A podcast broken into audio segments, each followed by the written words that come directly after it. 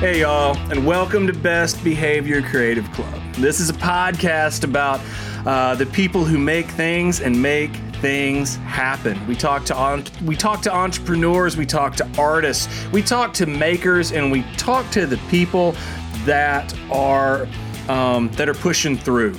Right? We are in we're in crazy times. Uh, we are recording on uh, what day is today? It's Tuesday, April the 28th, and we're giving a bit of a time capsule into what uh, what those entrepreneurs, what those makers, what those folks are doing to work with, alongside, um, and just, just just make those things happen. Anyway, I am your host, Chris McAdoo, and I'm glad to be here with you for Best Behavior Creative Club, which I would add is a Design Sensory original production. I'm joined by producer Brad Carpenter. What's up, Brad? Hello, everyone. I'm going crazy. Can you guys tell? I don't do good just sitting in the house all day long. It's been an experience. I um, like I'm a am uh, a handshake guy. I'm a I'm a how the hell are you, Jerry? You know, kind of guy. We're both really social people. How do we? I'm not dealing with it. Okay, I'm not. I think we're doing the best. It's, that, my, it's my confession time. It is confession time. Things just got super personal, and I think it's it's also that because we are recording from our own houses. Uh, me with an art studio uh, in the background. Brad with the best comic book collection that I have ever seen in my life. Um, and we are joined today. I'm super, super, super stoked um, to uh, to be joined by Hasib Qureshi. What's up, man? Hey, what's going on, guys? What's up? okay, so we're talking about our spaces. Hasib uh, is is the only one uh, of us that has the standing desk. So I felt like I was in the future for just a second. You were like, "Excuse me, while I make this desk more comfortable." And you know, it's just that sound that like. We're getting the, the, height adjustment for because there is a video component to this podcast. The, the video component so that we can see each other's reactions. Everyone probably saw like the bottom of my half of face and instantly I became in the middle of the frame over 20 seconds, and it was a long and awkward, drawn out 20 seconds. But standing desks are quite nice. it's the the best 20 seconds of my day. Well, for everybody's uh, for everybody's uh, info, uh, Hasib, also known as HQ, is a licensed attorney here in Tennessee um, and a technical founder with roots in music and design. Um, with Morehouse Legal Group, where he counsels, advises numerous businesses, all kinds of things on all kinds of things small business. Um, he's the CEO of a company called Audio Hand, a music technology startup. Um, and he's also a mentor for the Knoxville Entrepreneur Center. Now, we wanted to bring Hasib on. Like, admittedly, Hasib, like we've known each other since like olden times, right? Like, I mean, this is like a, a, a decade in. Um, and Hasib has always been one of those guys that is uh, comfortable in different situations. You know, um, from being a lawyer to being a coder to being all of these different things and finding his own road that was the most effective you know thing. So, um, and we're excited to talk to Hasib today, also because you have been doing a ton of work with those entrepreneurs um, for the recent, you know, um, uh, all the recent things, the PPP, the CARES Act. Um, and all that, and we're gonna get into we're gonna get into that. But first, I always like to ask, you know, kind of the question is like, essentially, when did you know right? Was there a time in your life? Was there was there something that said to you like, "Man, I don't know what I'm to do, but I'm to make something." Like, oh my god, that's been that was pro. that might describe my entire life. That right there. Uh, you know, I, so this goes all the way back down to um, when I was in college. So I went to Carnegie Mellon. I grew up in Northern Virginia, and I wanted to get the hell out of Virginia because all of my high school friends and peers were going to go to Virginia Tech, William and Mary, UVA. Um, and I somehow got the opportunity to go to Carnegie Mellon thanks to my parents, and just somehow they wanted me. You know, that was cool. So I was in Pittsburgh for four years, but in between, I came down uh, back home, and instead of finding a normal job to work at, I don't know if a lot of people know this, but I had picked up skateboarding in my sophomore year of college, and my first skateboard was a blank. Yeah, no, I don't, Chris. I don't think you knew this, but I had a blank deck, and I I made some artwork on it. Um, I I pencil sketched all all over it, and I sealed it up polyurethane like multiple layers so that if you could shred it, it would be fine. And um, and a lot of and I ended up making um, custom skateboard decks for a bunch of random skaters around campus. And then I came back home and I put 150 bucks into Home Depot and I made my own screen printing press and, and learned photo emulsion process and started screen printing my and I never screen printed before in my life. And I, I just I learned how to make a skateboard deck and learn how to sell it. And you know, all throughout my life, I'm always trying to figure out. I've, I've typically have always tried to figure out what is something that I want to make because I think there's something so magical in being able to create and make something. Um, it just there's no other like professionally speaking, there's no other greater joy, I think, than creating something that wasn't there. Well, I think the interesting thing about that, uh, no, I did not know that you quote unquote took up skateboarding in college. Um, but especially, I didn't know that you turned that into, you know, essentially a, a, a business. I want, I think that's a really neat thing, though, and it does feed directly into where I see you and folks like you going, where you didn't ask permission right? Yeah. Nobody said like, "Oh, see, this is a really this is a thing that people definitely do," right? Um, yeah. and, and so from uh, from doing from making you know original uh, skate decks where does that lead you um, and what did you then not ask permission to do next so that led me to learning more about code while i was in law school and when i got out of law school that was 2010. So this is two years after uh, 2008 re- uh, recession, right? And at that point, a year and a half, two years, it finally hit the back end services, professional services, so legal, financial. And so out of law school, no one was hiring. Now, one, when I went into law school, I didn't actually want to be a practicing attorney, and that's a whole separate bag of marbles, right? That's a whole separate thing but only 5% of our class actually were able to procure jobs in some kind of career. And all wow. throughout, I was learning how to code. I had already knew how to code from senior year of high school. And uh, I played with HTML back when it was so bad. It was so bad. I think anyone who's coded who's listening to this can can resonate that how much better of an internet that we live in. Um, but you know, I, I when I got out of law school, I, I really, really, really decided I wanted to have my own business. I wanted to understand what it was to make my own money and understand how to control costs and how to make a sale and that kind of thing. And I already had a taste of this. And so the thing that I didn't ask permission for was uh, not following the plan after law school, which was going back to DC and leveraging our family connections to go be a lawyer at a big box law firm. Hmm. Instead, the thing that I didn't ask permission for was that I just never left Knoxville.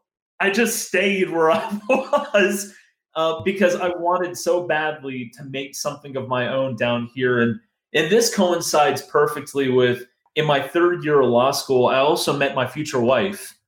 And I so you know I met Sarah in my first semester of of third on the fall semester of my graduating year in law school, and I didn't want to leave the city. I don't want to leave town. And she's not a lawyer for anyone who's listening. She is, thank God, she is not a lawyer. although she can totally outsmart me in so many areas of logic, right? But she's actually a pre a pre K teacher, and we met while we were while we were out during Halloween. So just I could tell some stories on that stuff. But the long story short, I realized that this is this is something I didn't want to so I didn't ask for permission, and let me tell you what it it was hard um, because I decided I was going to stay in Knoxville and make a business and not use my law degree. I decided I was going to maybe take the bar exam, but a lot of people don't know this. So I'll just publicly say it. I actually failed the first time I took the bar exam in that summer because I didn't want it. Um, and then, oh. yeah, and uh, and and by the way, if anyone's listening, like, oh my God, he's he didn't pass. No, I did. I took I took the the bar exam right after, and it was the hardest year that it was administered. I passed it easy. Um, I passed my ethics, you know, almost valid in all states. Like I had a really high score. So if anyone's wondering, wow, he's a he's a crappy lawyer, or he doesn't know his no. but there is such a thing as being smart and not and, and not wanting something. right? And um, yeah. and so I didn't ask permission to stay. I didn't ask permission to make a business. Um, I still needed a little bit of financial help from my my parents, right? Because that was a transition from, and I was very fortunate. My parents covered a lot of all my education. I'm very fortunate. I don't take that for granted. I have it made, mm-hmm. um, but yeah, it just I, I can't walk away from not creating value. I just there's something if you don't create it, who else is going to create it? Who else is going to create it? If you don't create it, who else is going to do who else is going to? We'll use that as a that's that's a good pull quote by the way. I love that and, and, if, and if you create if you want to create something that someone else does you're going to be pissed that they did it because it's not going to be what you had in your head. There's a whole bag of marbles with that right? But there it is. I think it is interesting too. Like uh, you, you brought up, like you know that you had it, you had it good. Your parents were able to, um, to help your, edu- you know, to kind of cover your education, and it seems like you also had a, um, just a support network, right? Like so, yes. folks that when you did, when you when you were saying, you know what, I'm going to do this instead of this, it does sound like you had a group of people that were like, well, okay, like, you know. Um, or did you face a lot of resistance? yeah, so that's a that's a great question, man. I felt like I had a lot of resistance. Um, I had a lot of my best friend in college. He didn't understand what I was doing in my life. My brother didn't understand what I was doing in my life. Every day, I had friction from my mom and dad.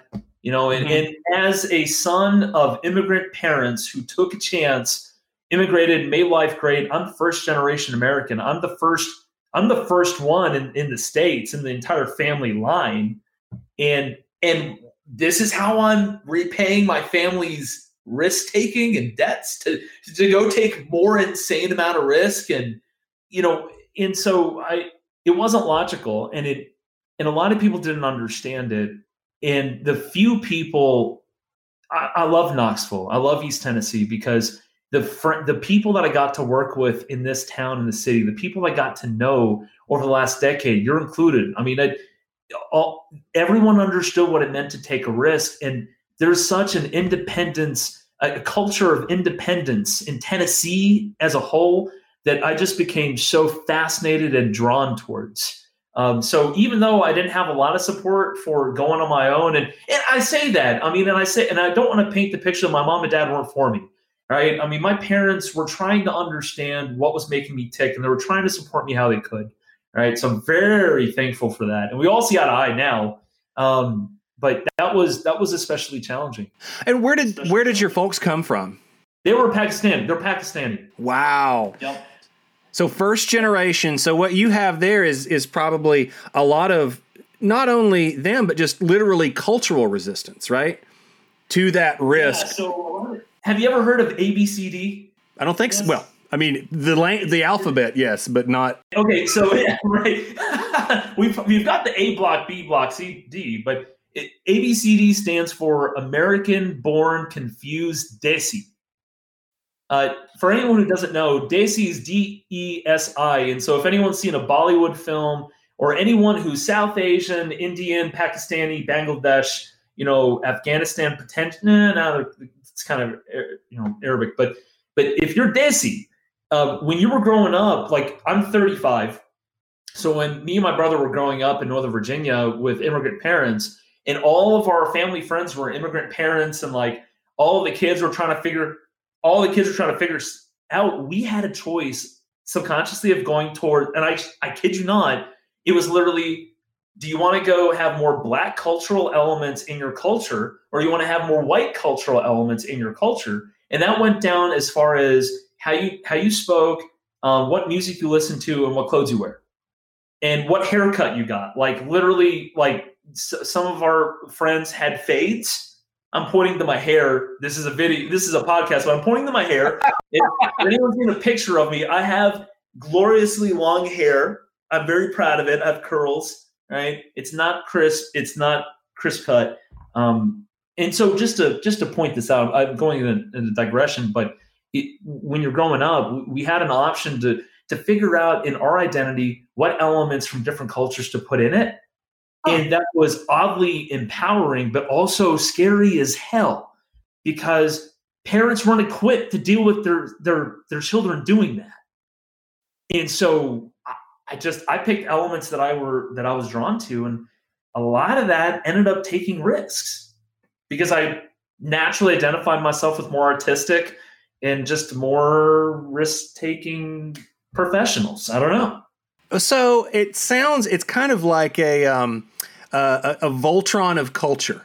Remember the car- the cartoon Voltron, where like all the different, you know, he the, the guys all all the robots come together and form the one big, you know, uh, yeah. robot. 100%. So you, it's just it's really interesting that you would be able to kind of approach life, approach culture, approach art, you know, in that way, and that you were able to to explore, right, all of that. You identified with an artistic culture. Um, and you were able to to to to go with it and then you end up in Knoxville, Tennessee, which you're right, man. Like there's a lot of people here, particularly in the last decade, that um, they understand that risk. They understand that risk taking. They understand um, that because you are supposed to do this, you're not. Well, you know, it's up to you. It's our. It's always we choose our own. You know, sort of choosing our own adventure. Um, uh, our own adventure yes. books. There's some dependence around it. So if you make a mistake, you live with that mistake. People can help you if you ask for it, but you you live with yes. it. Yes. Well, and you you're talking about people helping uh, people helping people, and one of the best things about this community um, and I would say there's, I, am saying it about Knoxville, but I know that there are other creative communities, both you know, locally, regionally, nationally, that are also right there and they're reaching out um, and they're doing the best that they can for each other at any given time, but especially now. So we'll make a little bit of a time jump because um, I do want to, I do want to get into all of the things that you know you have done since then right? Like since you decided to Voltron it up and come down to here to uh, to Knoxville and get involved in these uh, in in these communities. Um, one of the best things that I think that you have been able to do is be a real voice and a help for the entrepreneurial community. So let's let's begin with um, the Knoxville Entrepreneur Center. Um, tell us a little bit about that and the mentor program, and like why you feel that your experience um, as a business person, as a lawyer, as all these things, um, why you wanted to to be in the middle of what is what is and needs to continue to be a really exciting entrepreneurial and artistic scene. That's awesome. You know, it all stems from that identity that I want to be around people that create value, that that take risks, that it comes down, you know, it really comes down to it comes down to optimism and confidence. It comes down to seeing the world with optimism and that you can see value. Okay. But then having the confidence and then the wherewithal to say that why can't I make that change? That just excites me so much. That for me, that's oxygen, that's life right there. Because I, I don't ever want to talk about something that I can't influence or positively impact because that's not my lane then. I want to mm-hmm. stay mm-hmm. in my lane and impact as many people or the, the right amount, right? As much as possible. So, well, I, I think I don't want to speak for a lot of people on this, but I think I, I will take the opportunity to try to. I think when KEC Knoxville Entrepreneur Center wasn't around, before Madeline Rogero's, uh, I think, first or mm-hmm. second year in administration. I think it was founded in 2012, I want to say. Before so. then, every entrepreneur in, in the chamber and Tech 2020 didn't really do a great job of aggregating these entrepreneurs. They did, but they're very, very specific industries and niches. But it wasn't the average entrepreneur if someone had an idea. And when KEC came about, at least in this region, in this community, a lot of entrepreneurs felt like they had a home. And all of a hmm. sudden, I mean, the first few years of that center being available, there are so many relationships that have been because of KEC and because of Madeline Rogero's efforts in spinning that up and in conjunction with Knox County, with the chamber, with there are a lot of people who move this, the Appalachian funds. There are a lot of people that move this forward, right? But you know, all of a sudden, in the first few years, the the very knit of entrepreneurial spirit and activity radically changed in Knoxville, where now you have a home where people can create value and envision a newer future. Now, one problem that we all have in this area, I think, um, at least one that I believe we have, is our ability to grapple with failure and then pivot and then recycle ourselves as founders. Mm-hmm. I think we have a stigma of casting so much blame or so much um, so much undue burden on founders if they fail, quote unquote. And, and anyone who's watching this, right? This is a podcast. I got air quotes, fail, right? Because that's a totally defined term. You know, the, just as a sidebar, if the only way to fail as an entrepreneur is you don't try to create value, that's the only way you can really fail, right? Um, if, if you just give up, you know that it's in your blood and you give up, right? Um, so I get really excited. So KEC is such a great home, and it's got so much support from so many community leaders that just for a chance to be uh, a mentor and advisor uh, in any way, shape, or form for any businesses coming through KC. it was just such a no, you know, it's such a no, such a no brainer. And I'm definitely not alone. There are so many more people have become mentors and advisors. Um, what's the big idea ever since KEC started mm-hmm. hosting that, which used to be a chamber event, and they have such a great relationship with each other. Um, you'll see so you'll see 30 people over the weekend, over a weekend, dedicating 48 hours just to help new business owners that they've never met before. Um, so I, I just I get so incredibly excited about this. I could ramble on, but I'm not. We're, we've we've dug into the importance and the energy that is you know the the the Knoxville scene. But again, for folks that are listening out there, there are organizations like this where you are, and I think um, for folks like uh, for folks like Hasib and for folks that are willing to go out there and support and lend. Um, lend that optimism and lend that confidence um, to their fellow, you know, to their fellow folks. I think that is just super cool. Um, let's dig into let's dig into modern day again, it is April 28th. And so you literally cannot have a conversation about anything. Like you could be like, uh, w- without mentioning COVID 19, I could be like, hey, yeah, I, I sure do like Snickers. And you'd be like, oh, yeah, I liked them before. Before we, before COVID nineteen, yeah. yeah. Um, I was in the Uber conference before all y'all. Oh no, oh no no no no! We've been doing this We've been on this train. I think there's a whole there is a whole other um, conversation that I think is going to be had uh, around this kind of communication, essentially the distributed workforce, um, all that. We will save that. That that's a whole conversation. We'll save that for another day. Um, pushing that forward. Yeah, yeah, yeah. But for right now, man, um, you've been in the thick of it, and this has hit a lot of people um, this has hit a lot of people very hard. You know, um, and and especially um, those in like the entertainment industry or folks that were you know events driven organizations.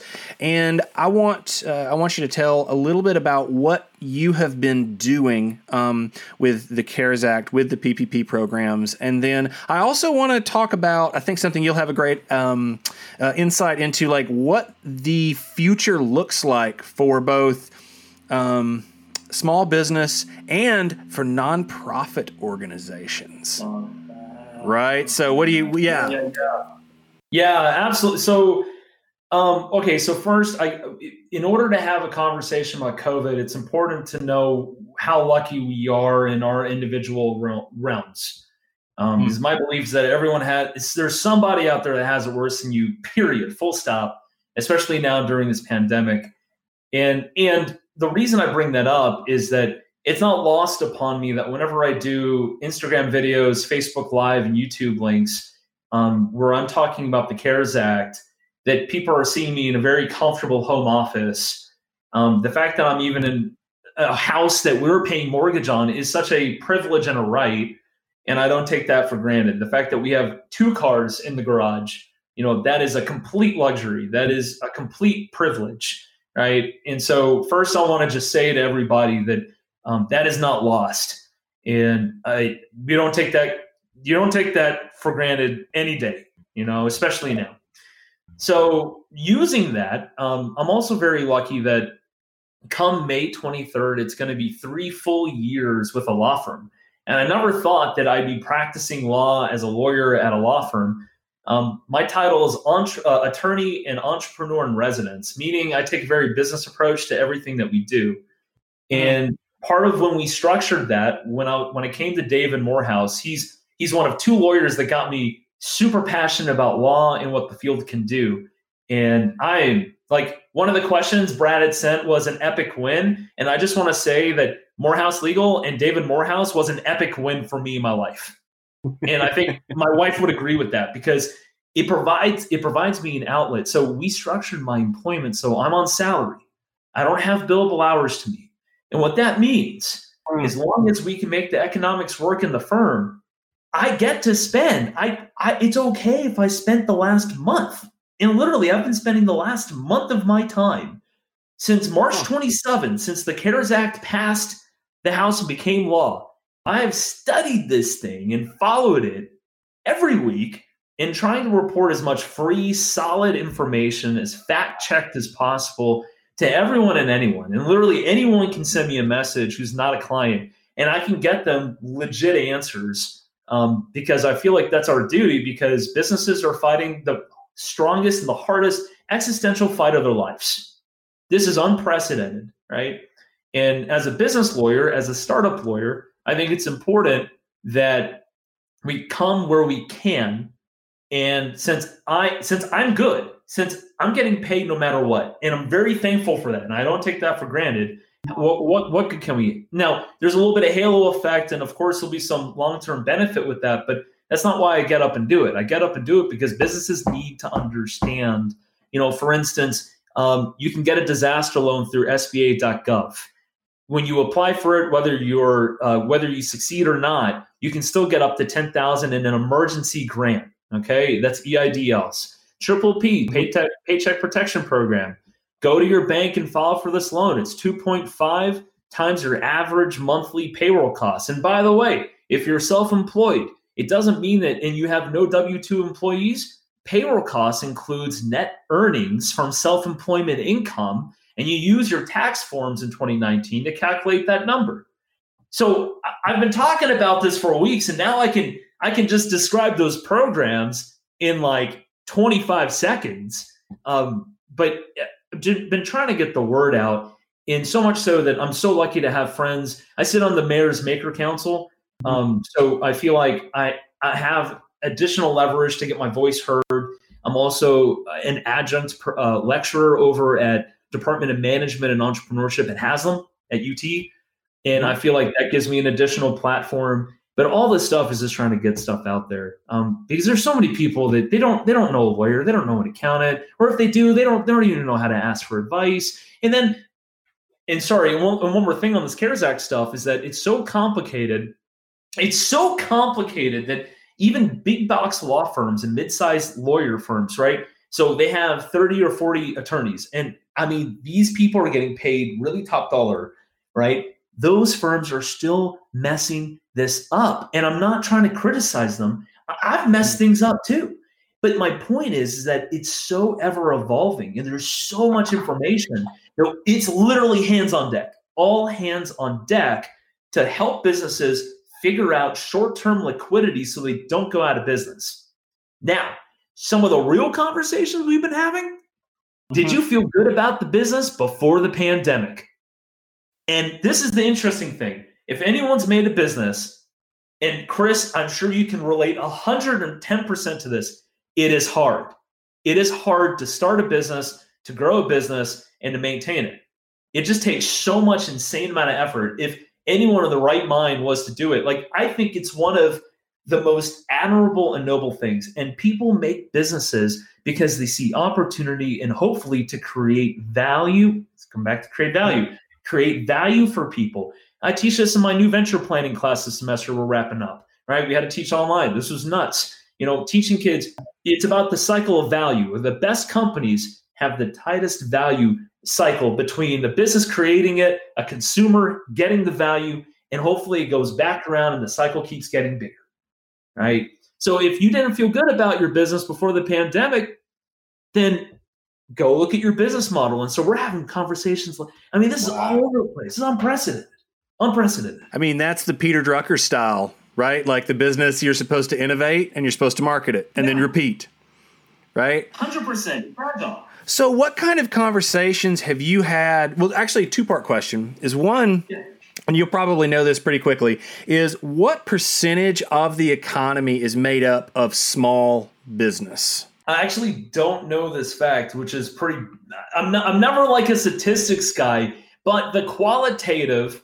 I know I'm just being totally straight up, right? Because I'm I'm such Great, a dude qualitative intuition kind of guy, but I know the stats, and I to a decent amount, and I at least know that there are more small businesses than there are big box businesses. Particularly with Knoxville and East Tennessee industries, small businesses actually represent more of the economy wealth, but you but they don't cut the charitable contributions. They don't cut the the the big banner events that you see in town.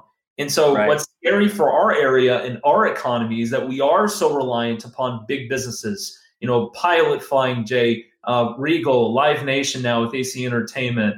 Um, I, I, can go on jewelry, television, Discovery. I mean, there there are more. There's so many great businesses, but if we become so reliant on those big businesses, then the moment this like a pandemic hits, our our greatest strength is actually relying on the small businesses. There's way more many of them, and they impact the local economy significantly more. So, because financially, the big businesses we offer more tax breaks and incentives anyway, because they're just so big that we have. So there, there's a whole set of policy I won't go into, but that's a thing. Well, there's almost a hundred. There's a little over 140,000 small businesses in Tennessee um, employing fewer than 100 employees. And I know I sound like I had that in my back pocket, but we're we have computers in front of us. So, admittedly, glare on your face, and I was like, "Smart man, that's good." well, what have and I want to kind of get the most out of our time um, here to kind of like bring things to uh, bring things to a head and talking to those small businesses right now right? The folks that maybe don't know what those next steps are, um, but they're willing to try. They're willing to figure out what that value is. So I like that. That's step one. Are you creating something? Of value, number one, um, and then two. What would you say? Uh, you know, what are you telling people? What are people doing right now to not only weather the storm but come out on the other side? That's fantastic. So, step number one being aware that your decisions might not be what everyone else is doing. That that awareness and confidence is huge. Like Chris is raising his hands like field goal, like goal, because it's so big.